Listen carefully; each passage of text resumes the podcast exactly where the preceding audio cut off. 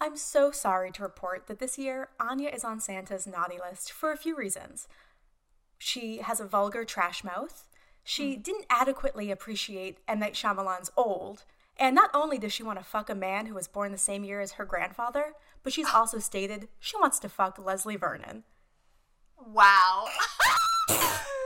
it just kept coming. Don't worry about me being on the fucking naughty list. I'm in the obituaries after that one. Lord have mercy. Oh, all right.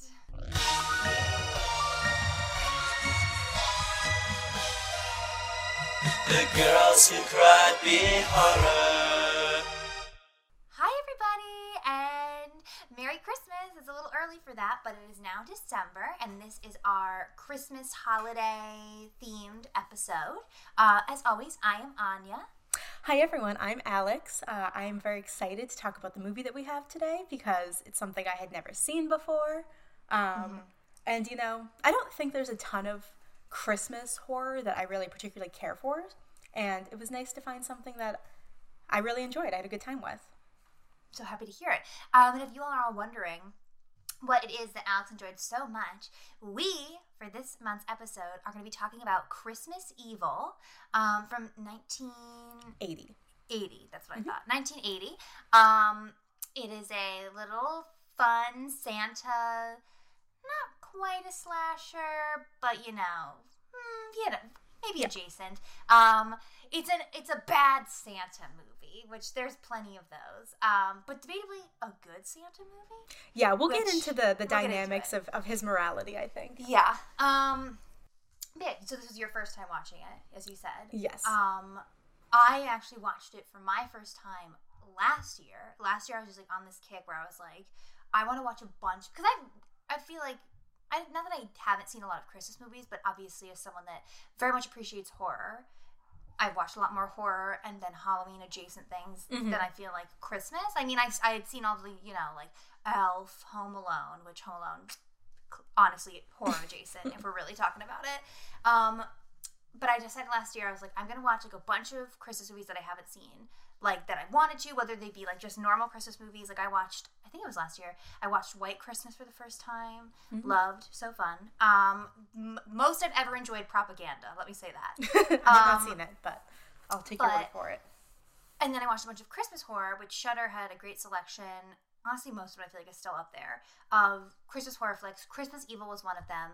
It was debatably of the Christmas horror. I think I feel similar to you. There isn't a whole lot of Christmas horror. Like I love Gremlins, but Yeah, that's my if we're talking about like something for we're gonna do for the pod. Gremlins isn't really something I would consider B horror. No. Um, also maybe somebody would. Who knows? Um, but yeah, Christmas Evil of the the lot of new Christmas horror films that I watched was, from my recollection, my favorite of them.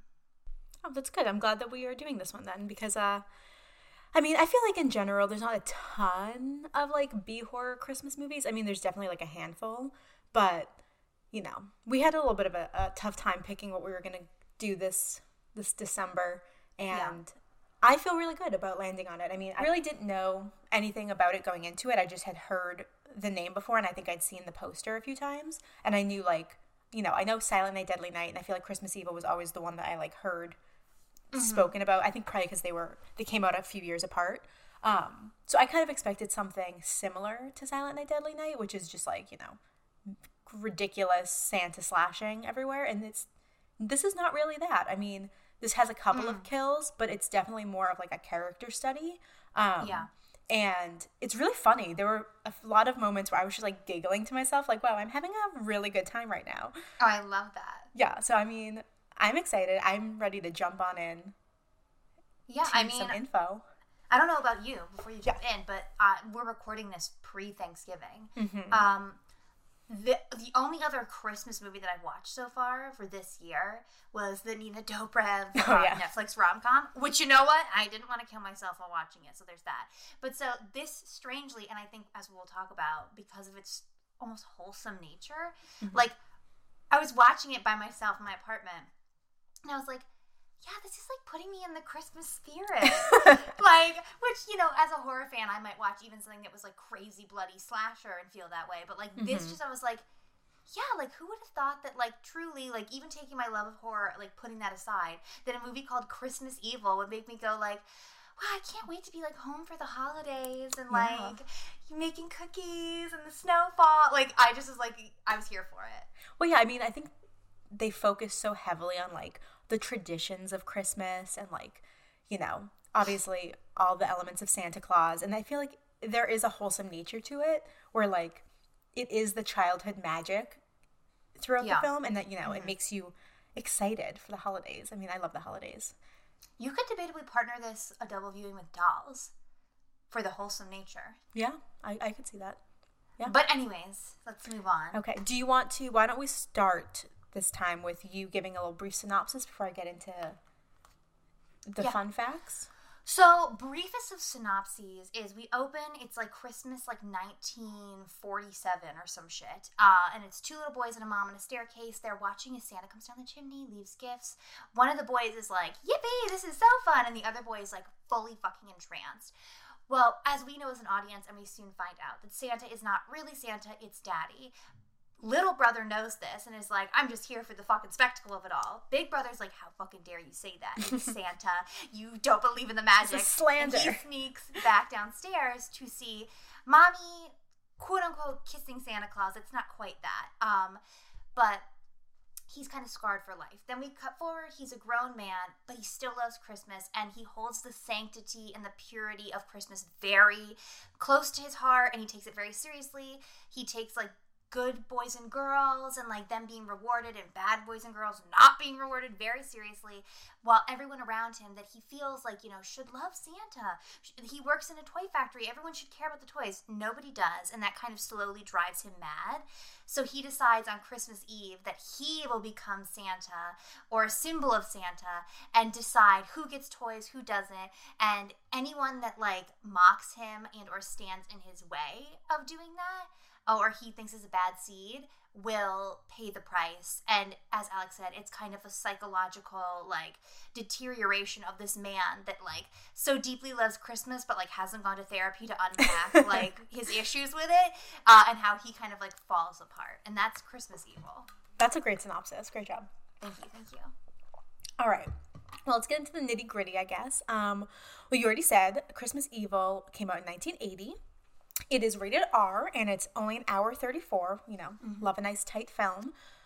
It was written and directed by Lewis Jackson, who I went and I checked his IMDb and he has two films that came out before this, but like there's very little information on them and he's made nothing since. So this is really like his piece de resistance, you know? go out on top as i say go out on top Yeah. Um, it is currently streaming on Tubi for free. Um, and I also watched it on Showtime because I have my parents' subscription. So if you have a subscription to Showtime, it is also on there. it's also on our favorite it's on Shudder Is it? i just watched it on Shudder yesterday What? I, I looked for it. I could not find it. You know why? Was it called You Better Watch Out? no i typed in christmas evil it came up I did it. I did that and I did that thing where it's like, you got gremlins because it's like no longer there. So oh i good to know. it. Well, okay, it's also on Shudder. That's good to know. um, but I guess that also leads me um, into the many titles that this film has had over the years. Um, obviously, it is known as Christmas Evil. That is the final title. But throughout the entire production process, it was called You Better Watch Out, and that was honestly that's the title that it gets like mixed up with a lot. I there were certain platforms where I was trying to find this, and like if you type in Christmas Evil on IMDb, it's hard to find. But if you type in "You Better Watch Out," bam, Christmas Evil pops right up. It's very weird. Well, the title card, even on Shudder, when I typed in Christmas Evil and it says Christmas Evil, the title, the red title card in the beginning of the movie says, "You better watch out." Yeah, I like that. Um, but I I think the director wanted it to be "You Better Watch Out," and then you know, as productions go, I think he kind of got overruled and they changed it to Christmas Evil. I read somewhere that he didn't even know that the title was changed until he saw like a final poster, which is just Good shady. God! I don't love that. Um, but it was also at a point called Terror in Toyland, which I think is fun. And That was the name of it, Terror yeah, in Toyland. Terror in a- Toyland. It's an awesome title. Not I don't feel like it's not fitting. Like I would want like a full like dolls esque movie Mm. for something called Terror in Toyland. Yeah, I feel like I would want it to be set in like a, a store or a toy factory. I would want it to be set at like Santa's fucking North Pole factory. Mm. Yeah, yeah, yeah. shit, yeah. Um, it was also uh, at one point just called Santa, which you know I is mean, fitting. That would I be think that's fine. Yeah. Um, The budget for this film was originally $450,000, but I read that he ended up spending an additional 400,000, so almost doubling his budget.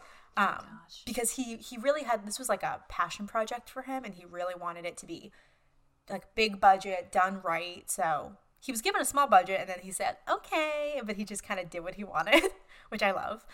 Yeah. Um, the man who plays our lead, who plays Harry, his name is Brandon Maggart, I think that's how you say it. Um, and he is the father of Fiona Apple. Fun Oh my fact. gosh. I know. And she was three years old when this movie came out. So could you imagine if she got her hands on this movie, seeing Santa Claus at three years old, and then seeing her dad, like, going off the deep end? What an interesting connection. I know. I was really weird. Um, this movie is this is you know I feel like with a lot of our B horror that we talk about, it was not really well received when it came out, but has since found a cult following. Um, it's had a few new releases. Um, I think there's a director's cut that came out a few years ago. Um, there's like a commentary on one of them with this film's biggest supporter, John Waters. This is his Oh my goodness. favorite Christmas movie. He Is it really? it has been quoted saying that it's the greatest Christmas movie ever made. And I also saw a quote, I didn't write it down, but he had quoted somewhere probably on the commentary that he wishes he had had kids so he could show this movie to them every year and punish them if they didn't love it. You know what, John Waters? I agree. I agree. Yeah. So, you know, if you're not That's already sold, epic that he thinks it's the best Christmas movie ever. Wow. I Yeah. love that. He loves this movie so much that he is on the commentary of the new release. He has nothing to do with this film. Fuck. That's insane. yeah, he's like a very big proponent for this movie. So, if you're a John Waters fan and you haven't seen this, I think you are kind of obligated to go out and watch it immediately. Yeah. Um, the idea behind the movie, um, which I I love this. I I feel this in my soul. Came from the director just one night just smoking some weed, and he saw. It's, I saw somewhere it said vision, somewhere it said image. So I don't know if he like literally saw a photograph or if it was like in his mind's eye, but he saw an image of Santa Claus holding a knife, and he was just like, "Yes, this is what I will make." And that's You know that's like the classic like here's a poster, make a movie for it. Yeah, pretty much. So yeah, it opened up his mind. He found what he wanted, and he made, I think, a really good movie. Um, It just made me think of that fucking um that Vine audio. It's like, what is that in your hand? A knife. no. I love that. Uh, yeah, oh, yeah, you're right. That's pretty much it. Um, while I don't think that there's anything particularly gritty or like obscene about this movie, it was seized and confiscated in the UK during the Video Nasty panic, which I know you. It's like not even like, okay. Some of the shit that's video nasty, like this doesn't even come close to that. Shit. No, I would assume it was a part of it just because, like, in the 80s, I'm sure this was viewed as like an attack on Christmas because, Oh, for sure. you know, people didn't really understand what was what they were watching. And obviously, since it was not well received, I think it kind of like came across as, you know, low brow Christmas, like an attack on Christmas. You know, people love to say we're attacking Christmas all the time. The war on Christmas, girl, it started Mm-hmm. with the Starbucks cups. Started in 1980, apparently. With Yeah, Christmas with Evil. Christmas Evil. Um, uh, and a not environmentally friendly fact: um, all the fake snow that you see in the film, you know, obviously a lot of times in on productions, it's not real snow. If you've ever seen Black Christmas 2019, we can talk about begin. some fucking horrible snow. Kinetic Um, sand, perhaps. yeah. Lord have mercy. um, all the snow in this film was cut up pieces of plastic bags that they blew around Oh, with a fan. Oh, good fan. God. Yeah. They couldn't even do potato shavings. That's like that's what they usually it. do. They do potato shavings. Is that true? I didn't know that. Yeah, I've, I've heard that they do potato shavings for like snow and shit. I've never heard they use plastic bags cut up. That's Yeah. awful. I don't love that they're just like spraying plastic all over the place, but you know, different time, I guess. Less aware. Um, let's see. Uh, the production had three different Santa suits that they were going to use throughout the filming. I assume because as the film goes on, you know, he gets dirty, he, his suit gets ripped up a little bit more. So I'm sure they wanted to have a few on hand in case anything happened. But pretty much immediately, two of those suits got stolen don't really have any Oh. more information on that, but I don't know why you uh, why you need two specific uh, Santa costumes, but Interesting. pop off, I guess. Um, all of the dolls and trinkets that you see in Harry's house throughout the film, you know, all the creepy little toys and dolls everywhere. The director, um, Lewis Jackson, spent years collecting all of these in anticipation for this film so that he could like have a proper set and like all the props he wanted.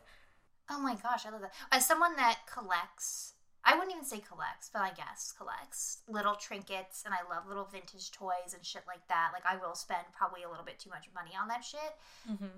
I appreciate that. I'm not saving it for a particular reason. I'm saving it for my own enjoyment. But I love that he was so dedicated to making this fucking evil knife Santa movie mm-hmm. that he was like, gotta start early. Gotta start collecting these toys. Yeah, I think And they're not even a big part of it. Like, I mean, toys are a part of the movie, but like the toys in his house really aren't like a huge component of the film, other than just like set dressing. Yeah, I mean, I think they kind of give you like a glimpse of his like internal, Yeah, you know, his dedication to the cause. who he really is deep down. Um, and it's like very creepy. I I love a good creepy doll. They're one of my favorites. So I appreciated his house in a lot of ways. Um, yeah, this. I mean, he spent years writing the script and you know really wanting to make it the best thing he could make. So he was dedicated. Nice. Um, and then this is the last fun fact I have because I figured it would be a great jumping off point for us to talk about the movie, um, which is that he himself, the director, has stated that he does not view this movie as a slasher film at all, but he views it more in line with something like Frankenstein. You know, I think the the the character Okay. that is kind of misunderstood and uh, you know, there's literally a scene near the end where they're chasing him with like lit torches, trying yeah, to like, like kill mom. him. Yeah. Yeah. So I mean, I think that's a. I've also seen in a few articles I was reading that people are comparing this a lot to um, Taxi Driver and his and char- the character Travis Bickle, played by Robert De Niro, um, because they're both kind of like anti-heroes who are out on the streets, you know, trying to clean up and you know do whatever they think is moral, but by immoral actions. So. Yeah. I would I mean I think that would be a good place to start. Just like how do you feel about Harry as a character, as an anti-hero? Um. Well, yeah. I mean, I definitely agree in the sense that yeah, not a slasher. There really is like two kill scenes total, Yeah. and neither of them. I mean, the first one I'll say yeah is slasher s. The second one isn't really that much. Um, but I was actually thinking, and I. Well, Jesus, let me get the thought out. While I was watching it, I was like, you know what? This is like low key, like Joker, but like the Christmas version. And I don't Oh, even God. like Joker. I don't. Um, which I will not get into. But like in the sense of like similarly, I think in the way that at least Joker's supposed to be perceived is like yeah, this like kind of like social outcast who like is this like sweet guy but like gets like kind of like bullied and then he gets to like a breaking point and he's like you know putting on makeup and you know he's putting on like a santa suit and he's like well i'm gonna deliver justice how i see fit and like you know people like me will essentially be like spared but then like you like big bullies so like people that don't love christmas will pay the price. So like similar i saw similarities there um Harry as a character is very interesting um, because of the fact that he is so wholesome. He never, even though I'm sure this disappointed you, Alex, he never harms a child. Um, no, I love the kids in this movie. The kids in this movie are the best part. they are. I do love them. Um, I mean, the closest he gets is like the one kid that like loves Hustler. Um, he um, like scares him in a bush and like kind of like sets him up to get in trouble with his mom by like putting like mud streaks on the side of the house. Which that scene killed me because he puts mud all over his fucking face. He puts it on all of his hands, which makes sense because there's huge handprints on the wall, and then all over his face. But then the only thing that ends up on the wall is his lip imprint. So it's like, mm-hmm. why didn't you just put it on your lips? Or like, why did Yeah. yeah. That whole didn't have to scene, I- all over your face. I thought he was doing it so that he could like look in the window and he would like see him and Scare get him. scared and not like understand like what he was seeing. But no, he just wanted to deface their property, I guess. I mean, yeah, but I don't know. Like, I don't dislike him.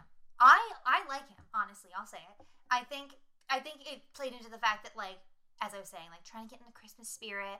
I mean, I don't care about Christmas in the way that I care about Halloween. I don't think that's a shock to anybody.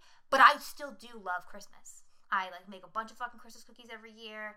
I love wrapping presents. I love buying presents. I love like I truly love all that shit. Like I love hot cocoa in front of the fireplace, watching fucking Home Alone or whatever. Like absolutely, I'm not against it. So I appreciate that this guy like he's very wholesome. And I think something that really works for me with him is the fact that it's like you know, you could have set it up where like he is either killing the children that are bad, which whatever, it's a horror movie, um, or I don't know, he's like a creep to the kids, Mhm. like he's kind of like a stalker Santa, and like he really ever isn't. I mean, he is to a certain degree only because like from his apartment, he's like binocularing, watching the kids, but just to be like, are you like up to mischief? But he doesn't even do that a lot, and he clearly has a relationship with all the kids in the neighborhood. Like they say, they see him and they're like, "Hi, Harry! Like, what did you wish for today?" Mhm. And like, I just think it's very sweet and wholesome. There's a scene later on which I'll has, I'll wait to talk about, but like where he's dressed as Santa and he runs into all the kids, and I Mhm. literally am like, I don't care. This is the cutest thing ever. So you know what? I appreciate that this man has a dream, has a goal. He has principles. He has things that he cares about, and he holds. You know, he has uh, what is the word I'm looking for? He has morals. That's what I'm looking Yeah. for. He has morals. Well, he thinks he does. He thinks he does. Um, and to be honest, none of the people that he kills am I like upset about. You know, like not that I was ever going to be heavily attached to probably somebody in this to be like, why would you do that, Harry? But like, I'm like, you know what, low key, maybe they had it coming. I don't know. Yeah, I mean, I think when I watched this movie, I had a very different perception of him in the first like 20 to 30 minutes than I did the rest of the film mm-hmm. because I didn't really understand where it was going right away. I thought it was going to be a big slasher film. And so at first, I thought they were kind of like playing on the like qualities and characteristics of Santa and how like genuinely creepy they are because he's like literally watching children from his home. Right. He has massive books that he is Oh, like yeah, handwriting every single thing that they're doing in it. And I was like, this is serial killer fucking behavior. Like, so creepy, so scary.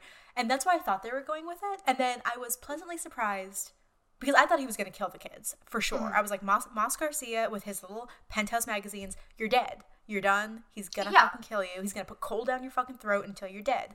Right. And that's what I expected. So I was, it was a very nice um, surprise for me that it did end up becoming way more of a character study and way more of like wholesome in a way, I guess, because it was unexpected. Um, and I do think that his intentions are good.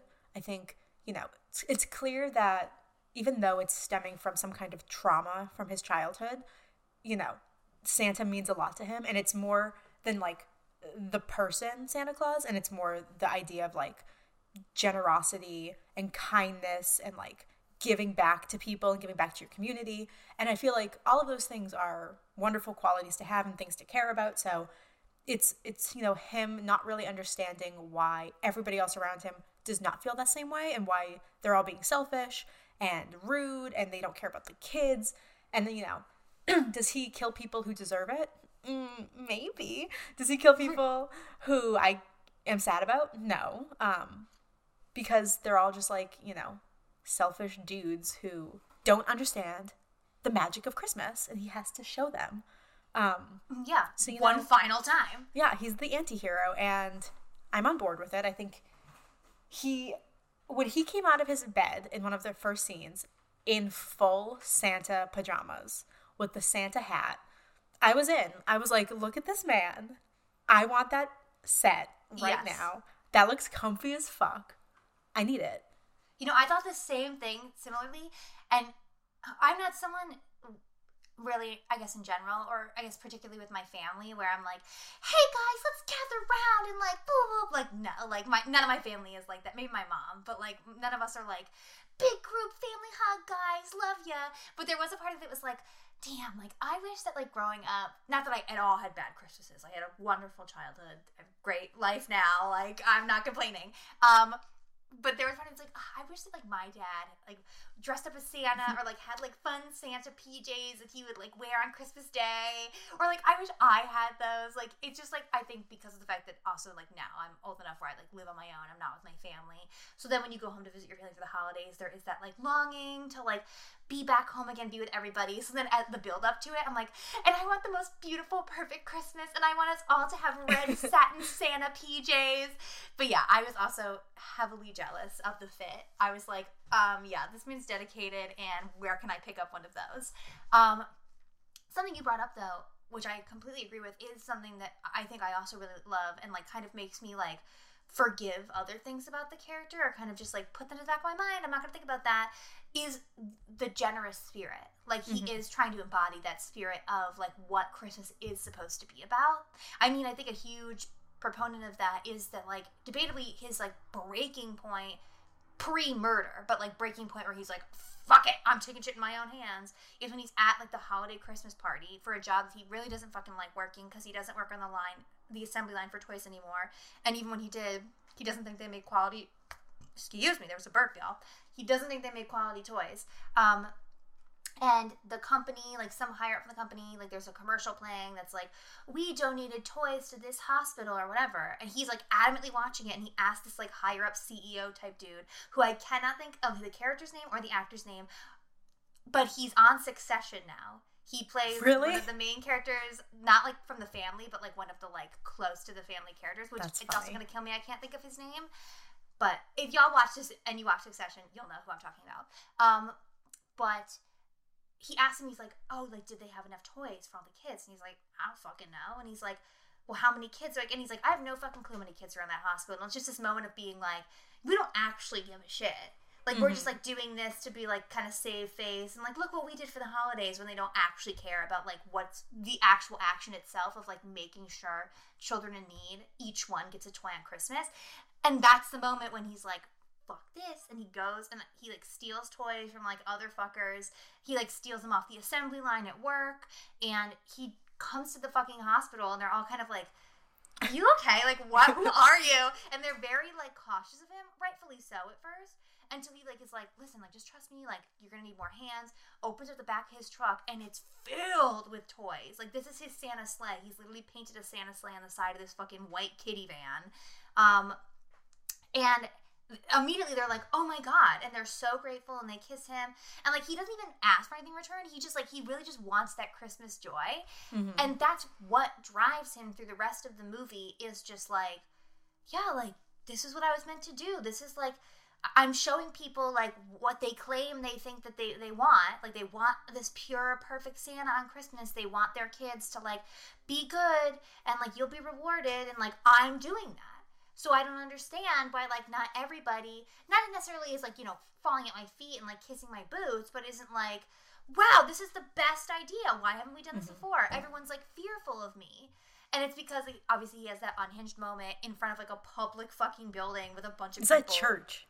Yeah, where it's like a this like group of like three people who are like maybe drunk, unclear, are just kind of being like those classic like assholes, like harassing mm-hmm. him, being like, "Oh Santa," blah blah blah, and like making fun of him, and he just fucking axes them in front of everyone, and you're like, "Oh, okay, so we're there's no coming back from this," because I mean, he No. really just wants people to join in in the joy of Christmas. Like, I love that moment when he's at the children's like orphanage and the security guard goes back inside and is like, "Stay here, don't come inside." And he's outside just like by himself practicing his like "Merry Christmas," like Yeah. trying to get it at the in like the right tone, like trying so desperately to like be his perfect Santa self. Um, and he does go back and forth between scenes of like people really appreciating him and him being just like the happiest we've seen him and then those moments at like that mass where they don't appreciate him and he kills them and then the next scene when he like stumbles upon another party and the two guys come outside and like drag him inside and he thinks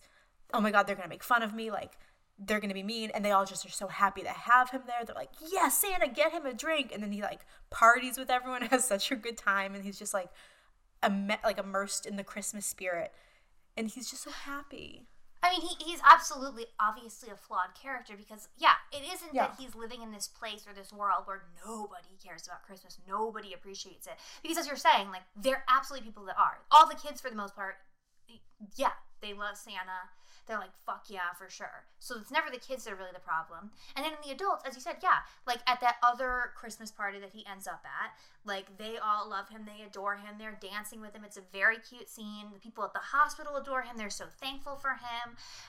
It's where he is flawed is the fact that, like, that's great. And as we know, like, he loves that, he revels in those moments. He can't accept that, like, there's just gonna be fucking assholes in the world. There's mm-hmm. gonna be people that like either are straight up just like assholes or just like aren't gonna give a fuck. They just like they're not necessarily bad people, but like they don't give a fuck, and like that doesn't work for him.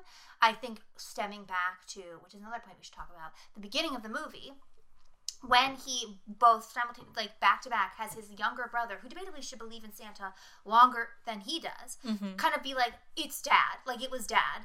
Like and what and like kind of just be like it is what it is. I'm not gonna cry about it. I'm not gonna believe in this shit like and he thinks that's blasphemous and then on top of the blasphemy then he goes downstairs and has this moment where it's like I think it's unclear, but then like near the end, I think you can assume maybe one or the other that like because I think in the moment it's like does he think that like Santa is like about to like fuck his mom?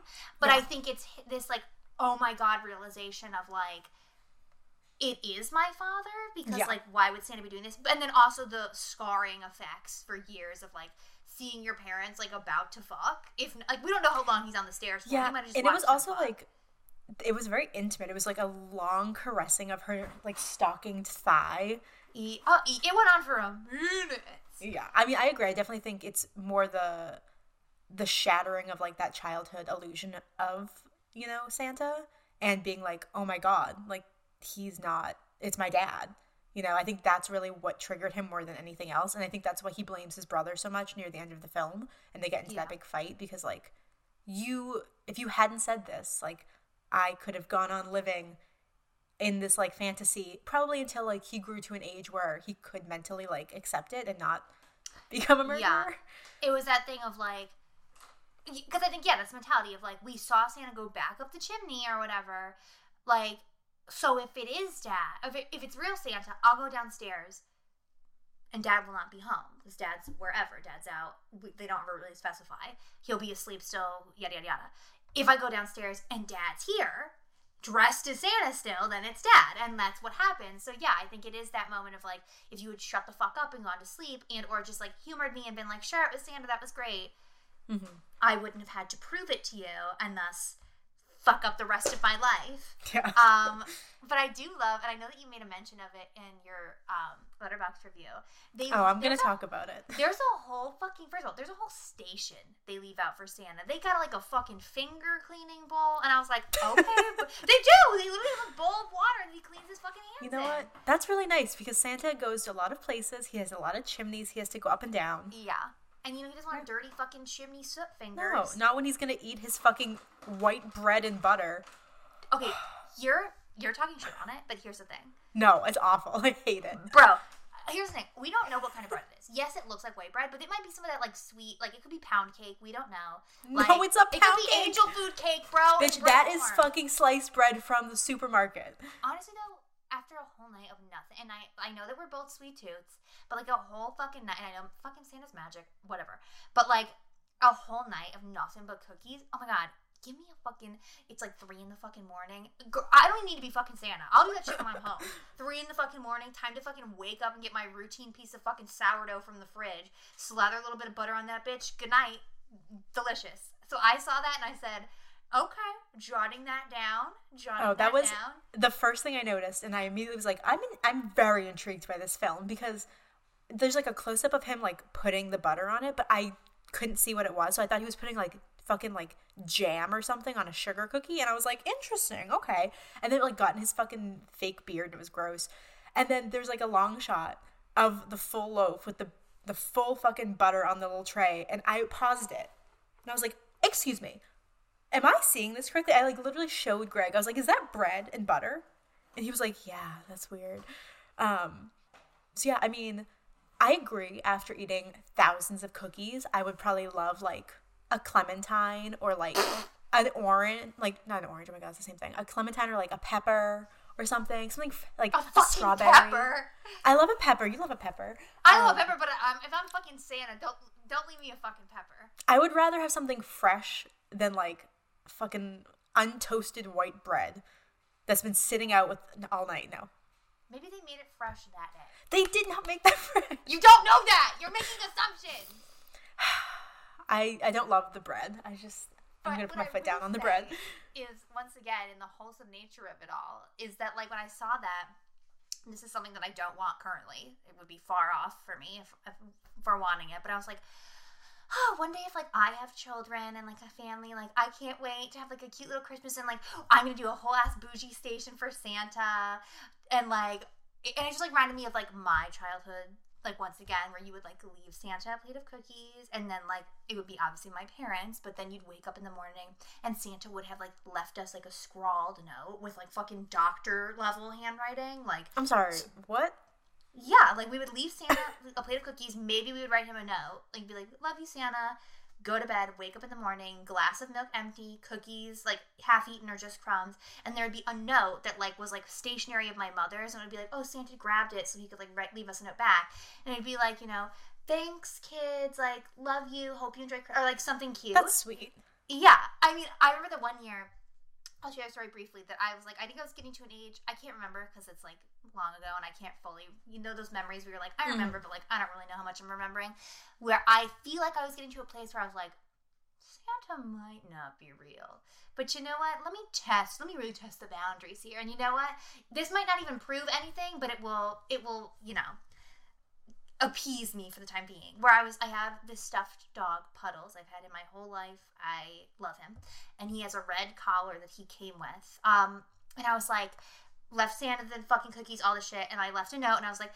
Hi Santa, like, could you possibly like leave Puddles a Christmas gift also? And I was like, well, here's the thing, Santa wasn't expecting this shit because I didn't fucking, I didn't write a letter to Santa asking for this shit. I didn't put anything on my Christmas list for Puddles. I'm asking him off the cuff when he shows up down the chimney can you get some for puddles so if he's really fucking magic and he really like can do do it at the drop of a hat he'll do it and i've been good mm-hmm. i've been good this year so he'll do it go to sleep wake up in the morning kind of like i feel like not thinking it's going to happen possibly also forgetting that i asked for it. And what is sitting there at the table where the cookies were but this and he still wears it to this day this like beaded like brown kind of like string collar with these big like blue beads on it. And i was like mom's like yeah did you did you ask santa for something? Like and i was like yeah like they asked him to leave something for puddles.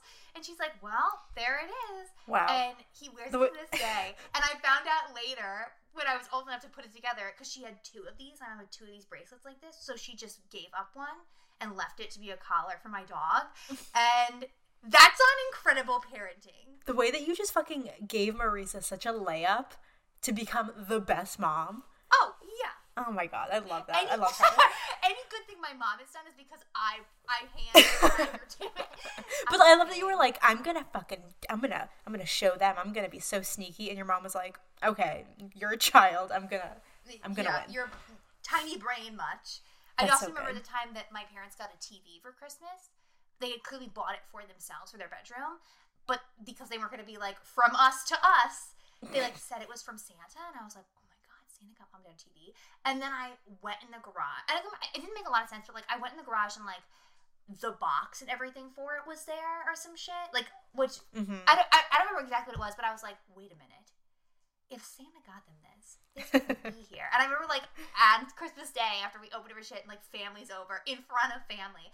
I was like, um, so you said Santa got you that TV? Like just being an asshole. I remember my dad being like essentially like, if you don't want to ruin shit for yourself, maybe stop poking around. Maybe just mind your fucking business. I had very similar experiences. I feel like every year that you get older, parents just get like less invested in keeping it up and just being Yeah. like keeping things around more and being like, eh, you know, if she finds out, she finds out. What can you do? Because you have to find out at some point. Well, I'm sure, and I'm sure like when it's young and you have kids, like there is fun to it. Like as I said, like I would be excited if I was a parent to be like, we're doing fucking Santa for the first time. Like they're old enough to comprehend maybe what that means, and like the whole charade and like hiding shit is fun. But then after years of it, I'm sure it's just like, oh fucking it. Y'all know. Come on, you guys know. Let's just get over with it. Um. Anyway, that was a whole ass tangent. Um. something else that I noticed that I thought was interesting was there's a whole montage. I guess yeah, montage in like the middle of the film, kind of near the point when he's like going to become Santa, where it's like a whole montage of him making the Santa suit, Mm-hmm. and it made me think of the Grinch in the entire montage when he's like with um whatever the what is his goddamn dog's name. I have no idea. Y'all are probably rioting in the streets over this. I don't And think so. I can't remember the dog's name. I'm sorry. Um, and it's a whole montage of him making the suit, and obviously he's the Grinch makes the suit to like be Santa to like fucking ruin everybody's Christmas. So I thought it was interesting that there's a very similar, and obviously this was pre Grinch. No, what? Actually, No, that's I- not true because No. Grinch animated cartoon came out far before this. Mhm. Um, so maybe it was Grinch inspired. Um, of him doing a similar thing, like I'm making this whole Santa costume. Like, look at me sew it up. Look at me put it all together. Like, try it on. Do my best Santa impression. Um, because I'm gonna become Santa, but for the exact opposite reason. He's literally debatably an anti-Grinch to a fault, to a point where it's like, I will fucking kill you if you don't like Mhm. Christmas. Um, but I just thought that was so interesting to like have like such a similar scene. I mean, one is obviously a fucking animated little 40 minute television special, but where it's like these characters where it is just like the Grinch, I feel like is characteristically, at least for kids, like supposed to be this scary esque character. Like he's Mhm. gonna come, he's gonna steal all your Christmas shit. And it's not even because you did anything bad. He's truly just like evil and he fucking hates Christmas and gonna steal your shit from you. Whereas like this guy is like doing very similar things, but it's like, but he's good and he loves Christmas. So I felt Yeah. that parallel was interesting. Yeah, I think that there's a lot of different references throughout the film that or like inspirations maybe, and I think that's definitely one. I mean, I already brought up Taxi Driver, but there's like a scene or a moment I think maybe in that montage where he's like looking in the mirror and he's like hyping himself up, which is mm-hmm. Very much like Taxi Driver. He's like, you're talking to me?" Um, yeah. it's my De Niro. You're welcome. Um, it was horrible. do it one more time. Do it one more time. No, no, no. I think I'm good. Um, and then obviously like no, I can do the face. I can do the face really good. Only you can see it. Okay.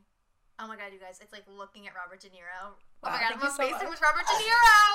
Thank you so much. I am known for that that like upside down frown. Um, well. Thank you so much. I just have a very mushy face. Um, but I mean, and then like classic monster movies at the end with like you know him being misunderstood and having to like run away from all the fucking townsfolks and getting away from everybody. So I think there are a lot of different like whether they be Christmas related or just film related in general. Little inspirations, little references, homages to some things. I definitely think, yeah, The Grinch is one for sure. Well, I mean, it's it's a movie that like clearly. I mean, even if the, we we can't say this fully with the filmmakers, so we don't know, but you would assume because it's such a passion project. But at least your main character, this is coming from a guy that like loves Christmas, like Mhm. everything about it. So yeah, I don't think it's shocking that there's clear pulls from other Christmas media Mhm. that like he, debatably this character would have seen growing up and like loved and shit like that. Um, but one other thing I wanted to mention before we possibly move on to our favorite section of the pod is the ending, which Yes, I want to talk about I- that as well. fucking completely forgot about. Like I was like I'd seen the movie before, but I was like I don't remember how this ends, which is shocking to me now that I've rewatched it that I forgot how it ends. Because as you said, he like goes to his brother's house. There's like a whole confrontation. He his brother tries to stop him, but he comes to punches his brother in the head and like drives off in his van. He's Mhm. being chased by the townsfolk and an angry mob because they're like, "You fucking killed people. You possibly endangered our children. Like you're evil." And he's like in the van, like laughing, crying, like unclear, like unhinged. He's and like, I love it. I love when he's in the van that he has painted to look like a sleigh, uh, sleigh, and he's like whipping the air as if he's whipping the reindeer. Yeah. Fully committed. He is in it, man. He's like, yeah, Santa. yeah. Yeah. I'm gonna start doing that when I go home because I don't have a car. I'm gonna do that when I drive people around in my Yeah, car. yeah. Sorry, sorry.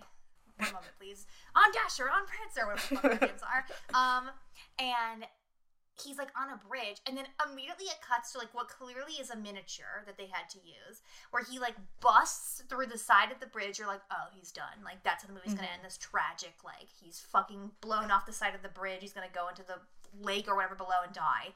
No.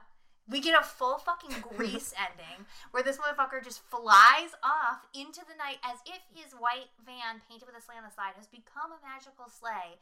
And he just literally flies off into the fucking moon, just like, ha ha ha, ha, I love Christmas, I'm fucking off my rocker. And and that's literally how the movie ends. And I was like, how the fuck did I ever forget that?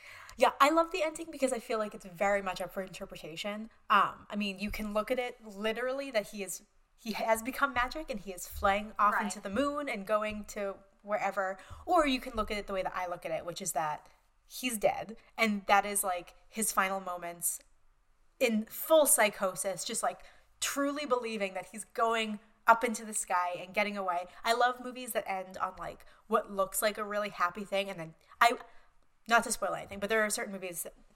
One that came out this year that was really good. Um, that like have that kind of ending and then cut really quickly to like what's what actually you're happening. about, yeah. You know, it was so good, so impactful, and I kind of wish that they'd done that, but I also like that they left it up in the air because there is also a shot of the brother looking up as if he is going to the moon, and like I think Yeah. you know, it, I think that gives it some more like iffiness as well because the brother we should be able to like believe is a reliable character, and if he is watching his brother crash over a bridge rail, you would he would be looking downward, not upward. So you I- never know. I do think though it can still work either way because yeah, if we were Yeah. are gonna go like this movie doesn't give a fuck and he's magic now. Yeah, that's exactly what they showed you, so that's what you got. If it is though what you're saying possibility where it is no, he's crashed. I still think it makes sense because it's like, okay, that crash, he's it's gonna kind of be instant, probably on impact. He's fucking dying in that car. Yeah. So that's like a, a two second like whoosh, done. But th- it keeps going. So the second he like hits impacts and dies, his brain, because the brain obviously is still active, uh, has ima- is now imagining him flying off into the white light, quote unquote, of the moon. Like that's going like off in the afterlife. And perhaps in that sense, where like in reality he's dead, they're all horrified. They're like, what the fuck even happened? In his imagination, because he was also saying, and he would call his brother during the film, like, oh, I like you'd be proud of me, you'd be proud of me. Like he kind of, and his brother even has moments when he's talking to his wife, being like, he was always supposed to be my older brother. Like he was supposed to be my older brother, like and someone I could look up to. And because he like got fucking psychologically rocked to his core by Santa fucking mom in the living room, like ever since then, I kind of feel like I've had to like be the big brother, mm-hmm. take care of him, make sure he's like not losing his mind. So like it also feels like that moment of his like post death possible like I've become Santa. He's imagining his brother down there on the ground, looking up at him and being like, "Oh my God, my brother did do something that I'm proud of. He became he became Santa. He became Christmas incarnate." So I still think that it is up for interpretation whether mm-hmm. you want like a really dark, sad ending, or if you're like, no, I just want to fully believe in the Christmas magic that Harry does. He's Santa now. Yeah, I love that. I think I'm someone who like does not always need a straightforward answer. I like movies that kind of leave things up for me to view them however I want to view them mm-hmm. because you can watch a movie multiple times over the course of many years and have different opinions, different perspectives, and it makes it so much more interesting. So I love the ending. I think it's a fucking great way to end that movie. I really mm-hmm. couldn't think of a, think of a better one. I mean, Christmas. I love it. I love the Grease ending. I love the Grease ending. I, I vote that we, instead of making movies two hours long, like you all want to fucking do so fucking bad, throw that shit away and let's bring back the Grease ending formula, where somehow, for some reason, at the end of your movie, your characters fly off in a car into the sunset. Yeah, I mean, It doesn't have not? any correlation to anything else that happened. Just start. Every movie should have a Grease ending.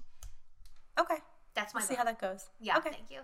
Yeah, you're welcome. Um, and on that note, let's move into our favorite part of the episode, which is, of course, the Q and Holla Sleigh.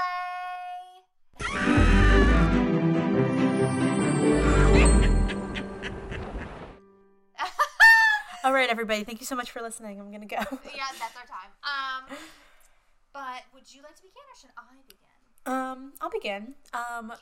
I mean, we already kind of briefly touched on this, so I figure we should just get it out of the way. There's not a lot of kills in this film because it is not really a slasher film. I personally think there's two distinct things to discuss. So why don't you give me which of those two is your favorite, and I'll probably just cover the other one. Okay, great. Um, I would say my favorite is um Frank getting killed in his bed in his house. Uh, So essentially, Frank is uh, the character, if you haven't watched, that early on in the film gets Harry to cover his shift at the factory because he claims he's going on his Christmas vacation with his wife like a day early, only for Harry to get off the shift to find Frank at a bar, like mocking him, like he sees it from the outside, being like, I got that fucking idiot to cover my shift, blah, blah, blah. So, like, you know, he clearly is an asshole and clearly someone that doesn't care about, like, you know, the Christmas spirit of, like, being kind to others and, like, you know, doing things like that. Um, so there's a scene when Harry has gone like full fucking psycho. He's already killed people, and he breaks into his house. Um, the kids, which is the best part, love him. They're like Santa. um, he goes into Frank's bedroom, and like Frank wakes up, and he then smothers Frank with a pillow. With his wife lying next to him, and the wife does not stir at all. She is a deep sleeper. She's deep in it, which is silly, but at the same time, I was like, of uh, that is a scary idea. Maybe not fully in the execution of it. It isn't, like terrifying me, but like the idea of like, imagine you're fucking asleep on Christmas fucking night or Christmas Eve or whatever fucking night it was. I don't remember. I think it was Christmas Eve.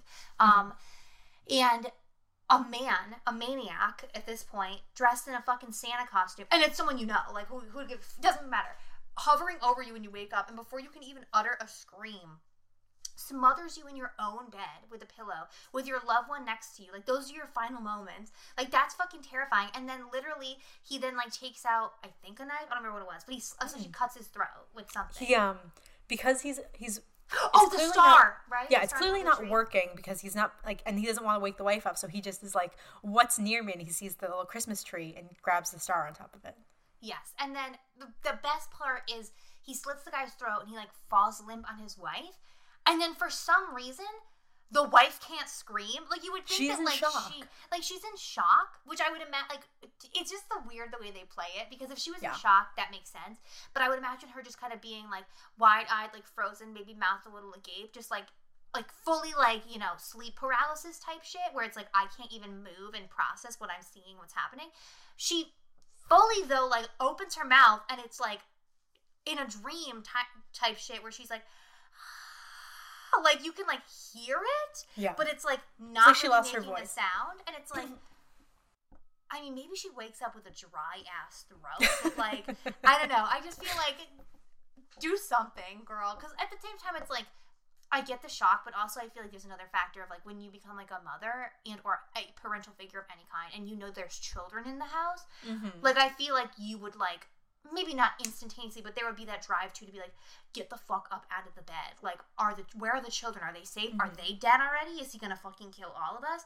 But then of course you see Harry leave the house and the kids wait downstairs for him and they're like, Santa, Santa, and he's like, hi, like being really nice to them. Not they have no fucking clue. He's just like fucking slaughtered their father in his bedroom. Yeah. And then finally upstairs, the mom screams and he runs out of the house. But yeah, I mean, not a lot to work with kill wise in this movie, but Yeah. I think I do- conceptually I like that one a lot. I do like the irony that he's just traumatized other children into probably hating Santa Claus for the rest of their lives because Or- or- Santa just killed their dad. yeah. Yeah. Um, I like that sequence because it starts off with what I personally think is the scariest part of the movie, which is when he's trying to go into the house and he Oh, yeah, goes chimney. into the chimney and he gets fucking stuck in the chimney. I am so claustrophobic. That shit. I was like, oh my god, how long is this gonna go on? Because it was like not like a long sequence, but it was probably like a minute of him like desperately trying to like wiggle out of the chimney, and I was getting stressed. The Yeah, I was sweating a little bit. I was like, oh, no, no, Yeah. no.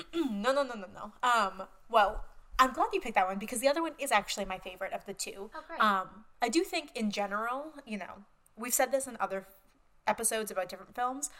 Something I do appreciate about the few kills that there are in this film are that they are very Christmas centric and they really utilize Christmas Mm. in, in the weapons because, like you said, in that one, he kills him with a, a star on top of the Christmas tree. Yeah. And in the other sequence, which was, we talked about it briefly, when he pulls up at the midnight mass and everyone is leaving and the three guys at the front are just like mocking him and being mean to him and he's kind of just immediately like okay fuck you i'm gonna kill you and Right. he pulls out this little um like is it a drummer boy type thing or like a soldier Yeah, it's like, a, it's a, like a, a tin soldier type. Yeah, and it has this like spike, and he just without like no pause just stabs the man in the eye with it. Mm-hmm. It's pretty. It's good, pretty good of practical effects. Um, and then he takes this like little axe that looks like a toy axe. I'm assuming it's like for a kid, and he's slat like kills the two other guys with the axe, and then obviously everyone on the stairs is horrified, Right. looking on, screaming, and he just is like, "Hmm, okay, and he gets back in his little sleigh Right. and he drives away.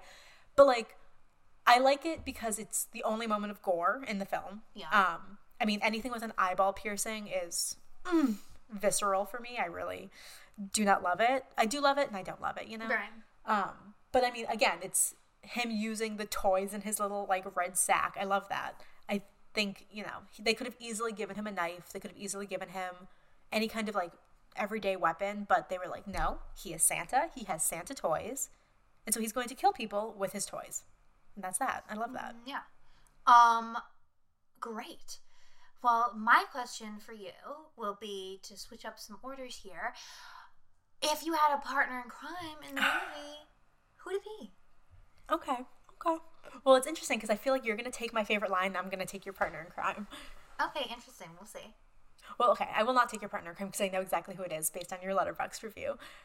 Okay, I think you're Yeah. right. Yeah. Um, so I will go with um, let me just double check my notes for her name. Yes, I will go with Susie, who is the cute little girl all in pink who he is kind of obsessed with. I think he has a literal photo of her in his home.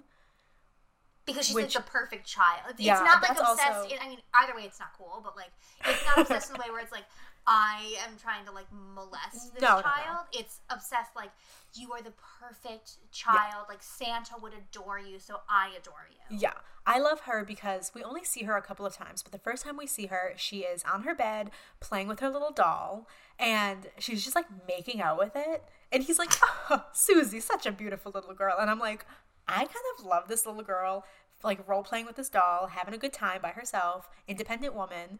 And then the next time you see her is when they're all sitting on the stoop, and he calls out to her, and she stands up, and she's wearing this like gorgeous pink ensemble, this Right. like coat, and she bows and curtsies to him. She's so fucking cute. I don't have children, but if I don't birth her, I'm gonna be upset because she's so cute. So she's my pick. Okay. I didn't you also want to birth the girl from Dolls too? Of course I did. I love that old girl so much. Oh my god. Oh. um, I think mine is the same one. Mm, Her name is Angelina. I made sure to I double check. You double checked. Well, Um, because I was like, if it's not Aine's pick, she will be my pick. Okay. Um. Yes. Uh. There's a little girl in what is I think my favorite scene of the whole movie, which is when Santa comes across this group of children, and they're or like they rather come across him. And they're like Santa, Santa. They run up to him, they hug him. He's like, oh, like hi, children, like love you. And their parents slowly come up behind them, and they're like, oh my god, that's the fucking guy they're talking about on the news. Like, get away from him, kids. And the kids are like, no, like it's Santa. And they immediately are like, fuck my parents. I will fucking die on these streets for Santa. And I They see their parents every day. They don't see Santa every day. exactly. Santa is the one pure good thing in this world. Their parents suck ass. Mm-hmm. And then one of the dads is like, I'm gonna fucking get him with my switchblade knife or whatever. And the other dad's like, well, let's just get fucking help. He might hurt the kids. And he's like, I don't fucking need help. And he like runs up on them, and the little girl. Angelina, you said her name was. Mm-hmm. She fucking runs up and she like she like tr- tries to like get on her father like no no no, and then the mom comes over and it's a whole fucking thing. He drops the switchblade in the process. Little Angelina picks it up.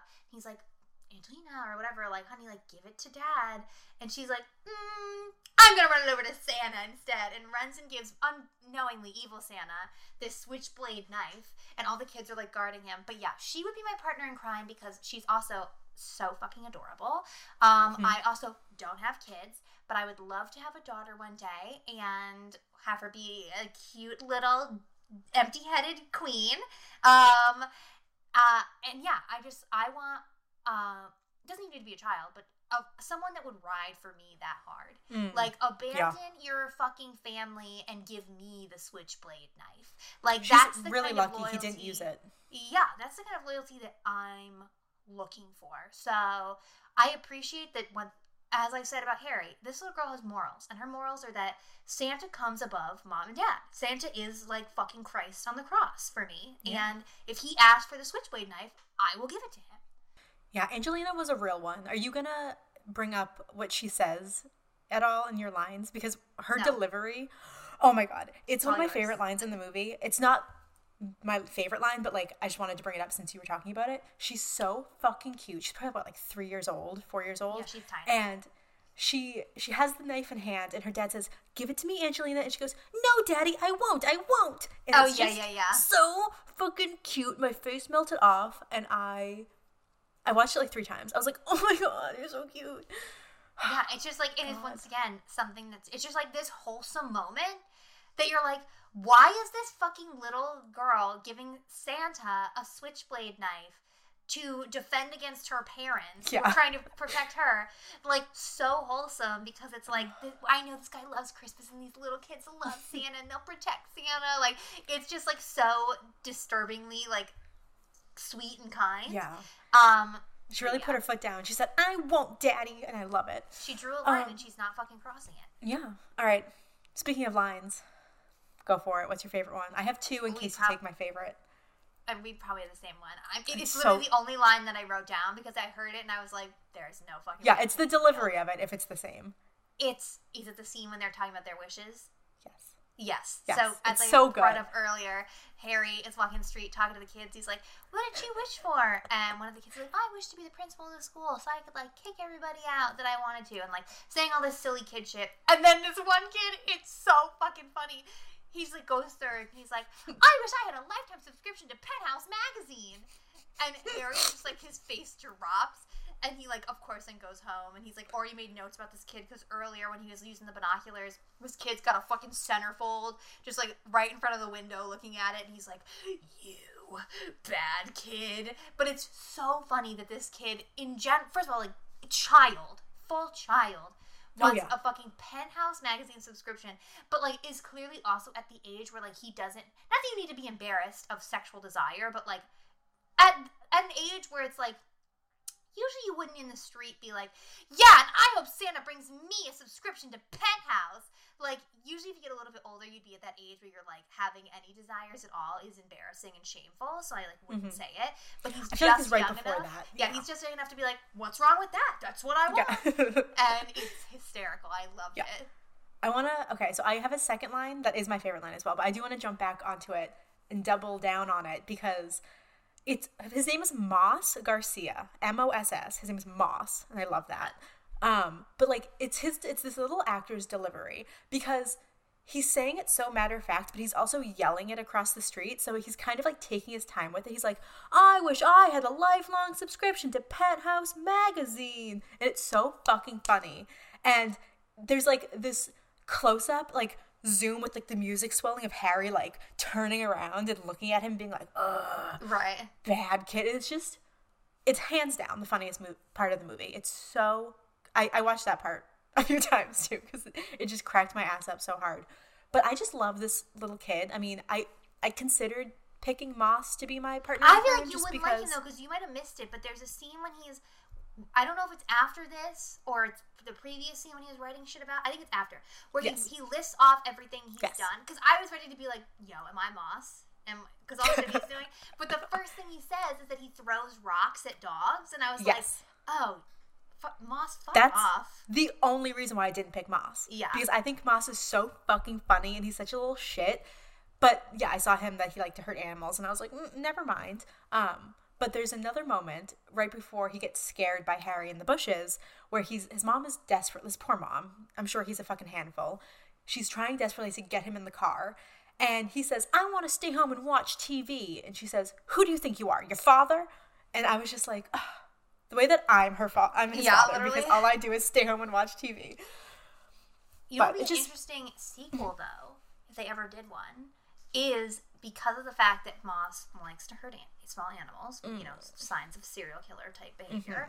Um, and because he was scarred, not particularly by Santa, but around Christmas time, because he was like fucking scared the shit out of him because of Harry, and debatably he would grow up then in a world where on the news it would be about this killer Santa, what the fuck ever. Um, that he would find out was that guy from across the street that he would always talk to. Would be years later doing another Christmas horror movie, but this time like we do a full slasher of like he was also scarred as a child and like mm-hmm. already maybe was on a path to kill, but like now it's all Christmas centered. So anybody who wants to remake Christmas Evil, don't remake Christmas Evil. Make the Christmas Evil sequel with an adult Moss. Yeah, I would be down for that. And I think if that actor is still around and he's still working, he should play him. And you could do t- like fucking maniac type shit with the whole like kind of like the sex shit, where like obviously the whole penthouse thing, and like maybe having like a weird relationship with his mother, like they do. in Bring Susie back. Yeah, bring them all back. Bring all the kids back. Ooh. Yeah, I'm down for that. I'd see that. Yes. Um. All right. Well, let's see. What's your OG question for me? It's your turn, isn't it? I just Oh, no, it's my turn. Quote. You're right. Oh my god. Uh, it's been a long what's week. Okay. Well, we've already addressed the elephant in the room, which is the bread and butter. Okay. But in this film, they leave what I think is a full loaf of white bread and butter out for Santa Claus. If you, Aine Garrity, were Santa Claus and you could not be left cookies, what item would you like to request that people have to leave out for you at night? bread and butter. Um. Would you just say that? um. Cold Domino's pizza. I fucking knew it, bitch. I. uh, fucking Plain cheese, no toppings. cheese Domino's pizza. And I'm sorry, you asked, I answered. That's what I want. What about a drink? Anything for drink? drink? Because milk sitting out all night, no thank you. I don't fucking drink milk at all. Don't you remember Butcher Baker Nightmare Maker? I fucking hate milk. Um, I either just like truly, honestly, just like a glass of water, or I love water, or I know Some- the answer is not water. It's apple juice. I don't even. I was gonna say lemonade actually, okay. but also apple juice, some room temp apple juice. I know y'all think I'm fucking crazy. just give me that liquid sugar. Oh my god, I'm fucking. Wow. I want cold Domino's pizza so bad right now. I'm gonna be fucking acting up. One of my favorite questions to ask people that I like am trying to become friends with to get to know them is what would be your death row meal? And Aine, the f- first day I met her, I asked her that because I immediately was like, I can tell that we're clicking, we're vibing, and I was like, death row meal. Because like when I do it, I'm like, you can pick multiple foods, you can pick fucking dessert, you can have a drink, I don't care. And she was just like, Domino's cheese pizza, that's it. And I was like, oh. And then she was like, maybe a cinnamon roll. We'll see. If I'm feeling crazy. Yeah. that way, when they hang me, they have to clean up massive amounts of shit oh, shut up. because everything's Um, coming out. Um, Well, Domino's Pizza, good choice. I would pick. Um, I would continue in the sweets tradition, um, but I would go with cake because there's so many different varieties of cake. You know, you have all your standard so cakes. though, You have cheesecake. You have ice cream cake. I don't Imagine give a shit. to eat a slice of cheesecake at every house. I don't care I if you're magical or not. put it away. Done. Mm, no, I would love cake because there's different fillings and different ganaches. People, oh, people could just be so creative with their cake. Yeah, I would go with cake all day long. I don't care. Okay, I respect that. Um, I had a few questions floating around. You know, I definitely didn't fucking think of an answer to any of them. Um, so that'll be fun. But what I'm gonna go with, because we didn't end up actually talking about this part of the movie in the main section, was a part of it because they kind of start out like 56 days out from Christmas. Like there's literally like a calendar in his house, like a chalkboard think it's he writes on. Kind of to show you that like this is his house all the time. Right. Um, and I think also the slow build of like this isn't like one Yeah. night. He's just like, I'm gonna do this. It's like leading up to Christmas. It's getting worse. Um, but he's watching the Thanksgiving Day parade, and that's also when he starts to get the inklings of the idea of like, oh, I could be Santa because he like doesn't go to his brother's house for the first time. Which made me think about how growing up, I would always watch the Thanksgiving Day parade. I would love to watch it this year because apparently, I mean, when this comes out, it'll have passed. But apparently, there's gonna be a Baby Yoda balloon and I want to see that shit on the TV live. Um, but my question for you, I guess, is if they were going to put like a horror balloon, like a horror movie balloon of some type in the Thanksgiving Day parade, what would you have wanted to see? We'll say, I'll make it even more specific. What would you have wanted to see as a Thanksgiving Day horror themed balloon in the Thanksgiving Day parade as a child? growing as a up, child. Okay, when you were because today I would pick something completely grotesque and terrifying, but as a child, um, let's see. I mean, I did not particularly ever really watch the parade. It was always just kind of like on in the background Mm-hmm. um, at my house because, you know, it's a tradition. But like, I was never really focused super heavily on it. Um, but if I had, if if I had been on the TV and I looked up and something caught my eye and it was a horror thing, I would say. Mm, that's so tough. I feel like I have a few options, just depending on why I would want them because obviously Scream was my favorite movie growing up. So like seeing Ghostface would be great. But at the same time, Imagine a everybody Ghostface villain. That'd be epic. Yeah, but at the same time like everybody dressed up as Ghostface in like elementary school and it was lame and stupid. So, mm, Michael Myers was my like king. He was like the first horror person that like I really got into, but he is so Halloween centric. I feel like it would be weird. So I think I will go with the horror figure who scared me the most as a child that like fucking terrified me like shitless. I was so scared of Candyman. So Fucking candy. I think a fucking big ass Candyman with that fucking sexy ass jacket, his hook hand, the bees. Yeah, give me Candyman. Yeah, that would be. Hell yeah. And some of these things you bring up now, like, I mean, I think for the most part, anything that's a balloon in the Macy's Day Parade is usually like something that children will like. They don't really do balloons for adults, which I think is fucking bullshit.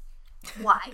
I fucking that's all I care about is the balloons. I don't care about the fucking dubbed lip sync performances because they can't do Mm-hmm. them live. Like fuck off. Um, unless it's the Muppets, then I'll fucking eat that shit up. Um, Mm, Yeah.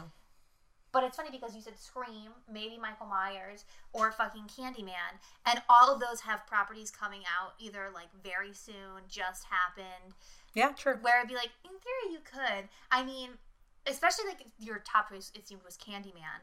Like, obviously, the new Candyman came out, and whether you liked the new Candyman or you didn't like the new Candyman, um, what? I thought of something else. I, I changed my answer. Okay, I, But I'll let you go say it in a first. It's just like think about like the cultural. I mean, obviously in general, like not even making light of it, like the cultural impact, and like especially with the new Candyman, the, that they're they're uh, they're making with the character and like what it means and the symbolism. But of course, they don't they don't want that on their Thanksgiving Mm-hmm. parade. So sadly, it'll it will never be. But what was your uh, your new answer? Well, I think I was just thinking like scary people. Um, but like, and if I was gonna go with a slasher of any kind, it would still be Candyman. But like anything in the horror realm, no. What I want to see, as a child, as a 29 year old woman, I want to see a big fucking gizmo from Gremlins. That's they might have had one one year. I want it. I wouldn't be. surprised. I'm gonna look that up after to see if they had a Gizmo balloon. Is that your pre- is that the Christmas present you bought me? A huge gizmo? Um, it's, a- it's a live mogwai in a box. Oh my God, I would eat it fucking- after midnight. Bitch, I would. Ooh, I would have a mogwai in a heartbeat if you got me one. I Then I get the call one night where it's like, oh my god, I told Greg not to eat after midnight. Bitch, we have gremlins growing in the kitchen now. And I'm Yeah, like, well, poor Craven, poor the country. Um, but yeah, I mean, it's hard to answer because, like, as you said, like now I can think of like a million horror things I would like love to see as a balloon in the parade. But like as a kid, Mm-hmm. I'm almost struggling because like, like as like a kid, kid, like when I was like at the age of where I was like legitimately like watching and invested in the parade, like I. Unlike you, not that there's anything wrong with it, I wasn't watching slashers like that. Like I that- know. I I'm a problem child. It's fine. no, I love that about you. I, I, but I still like liked horror adjacent things, obviously, or like horror for children. Mm-hmm. Honestly, it sounds lame, and they probably did do a balloon of this at some point. I'm sure they did.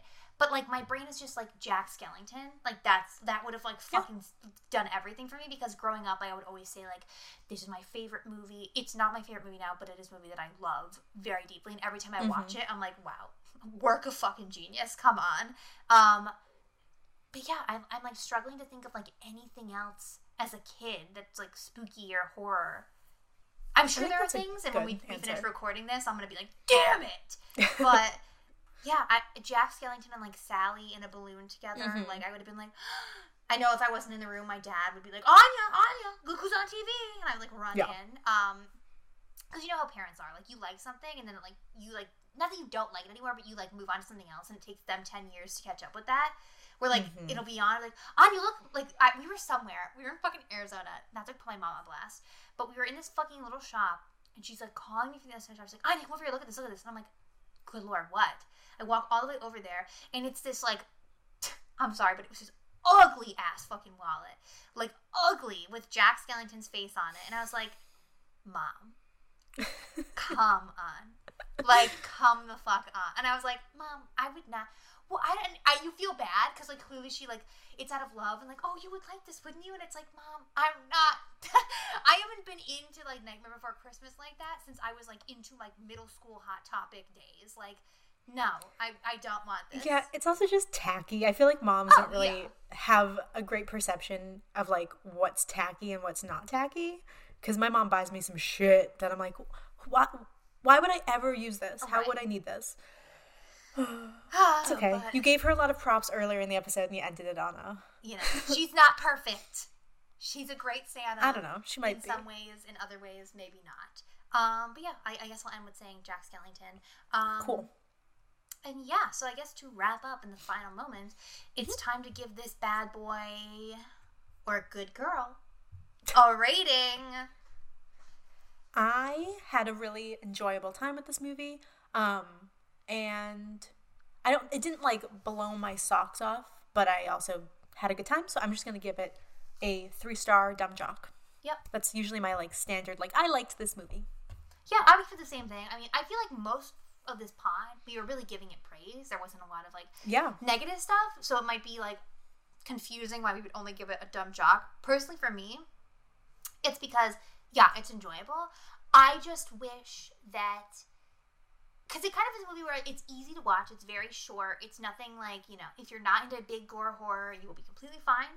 So mm-hmm. if you're trying to dip your toe into some Christmas spooks, this is a really good one. I think to start with, like truly Yeah. because it's very, very low stakes in terms of the scares and the horror, and it is wholesome but it's it, it has to be get that middle ground dumb jock rating for me because it's such a middle ground movie where I almost wish that it would lean furthermore one way or furthermore another. Like I do wish that like it would either like lean into the slasher more and be like or, or horror more and like there's more killing, there's more crazy shit, like kind of leaning into more of like the camp of the B horror more.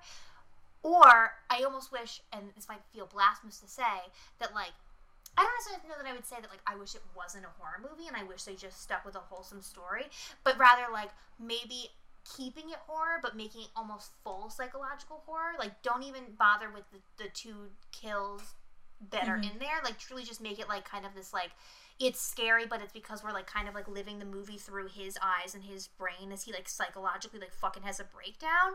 I feel like if it leaned either way, I would be able to give this a higher rating it just feels like I don't want to say directionless, but for a good chunk of the movie, it's like yes, things are happening, and I understand Yeah. what's happening, and I understand why they're happening, but like there doesn't feel like a lot of force behind them. Like nothing is really driving this forward a lot.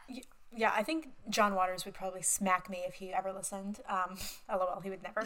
um, but like, I even though I really had a good time watching it, and I think that a lot of the ideas are very strong, and I really appreciated the journey that we went on. I don't really see a huge rewatchability Yeah, like here. I don't really know if I would want to see it again, and if I did, I feel like it would need to be like a year or two away to like Yeah. separate myself from it because I feel like once you know the beats, it's kind of like a little bit slow.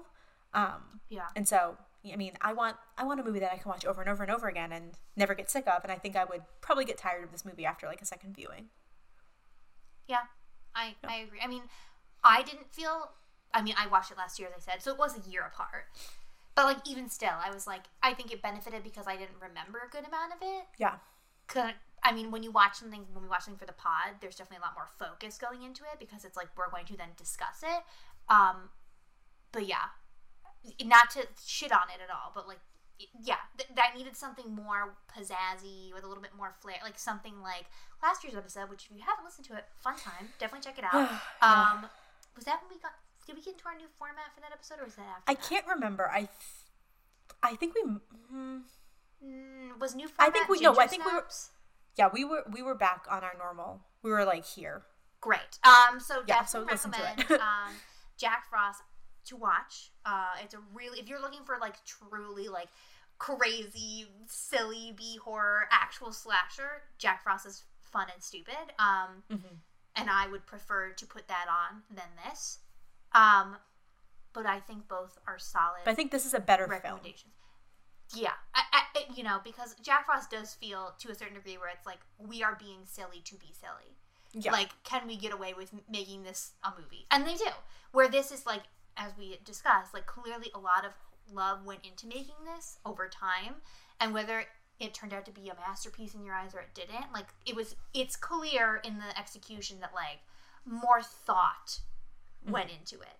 Yeah, absolutely. All right. Well, Well, that was Christmas Evil, or You Better Watch Out. I mean, I guess this is our last full episode for 2021. I can only hope that bigger and better things will come in 2022. I mean, check it, uh, stay, stick around and look out for our end of the year episode that we will be putting out for our our New Year's best- special, just best last of the year.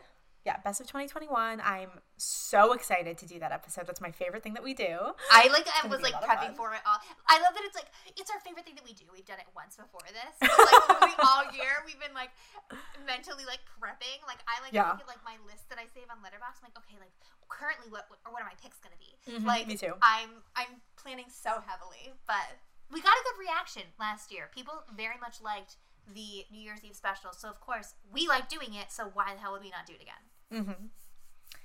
Yeah, it's been a it's been a great podcast year in my eyes.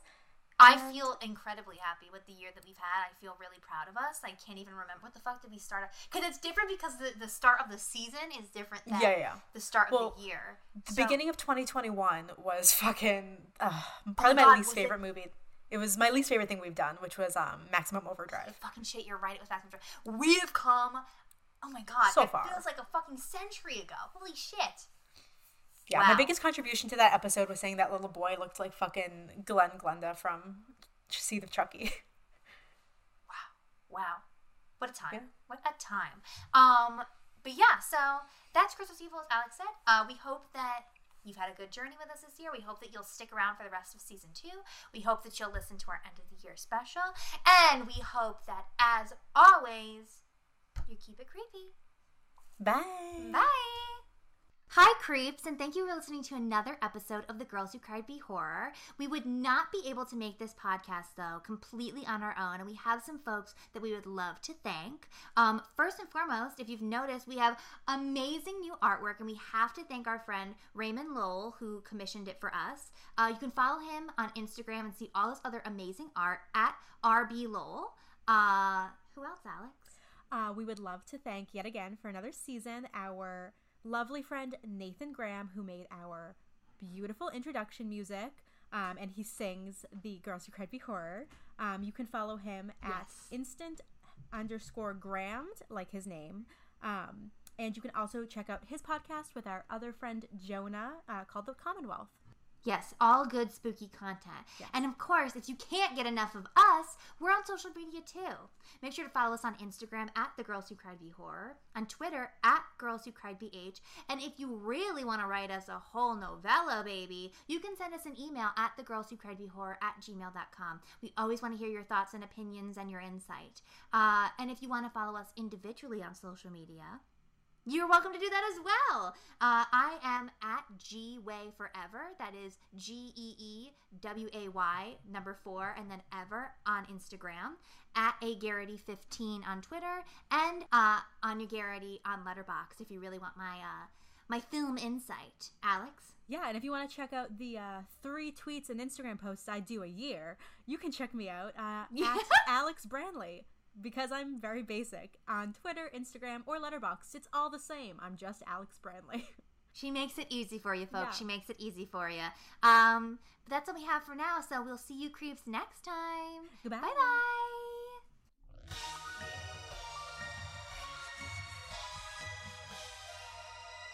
The girls who cried B horror.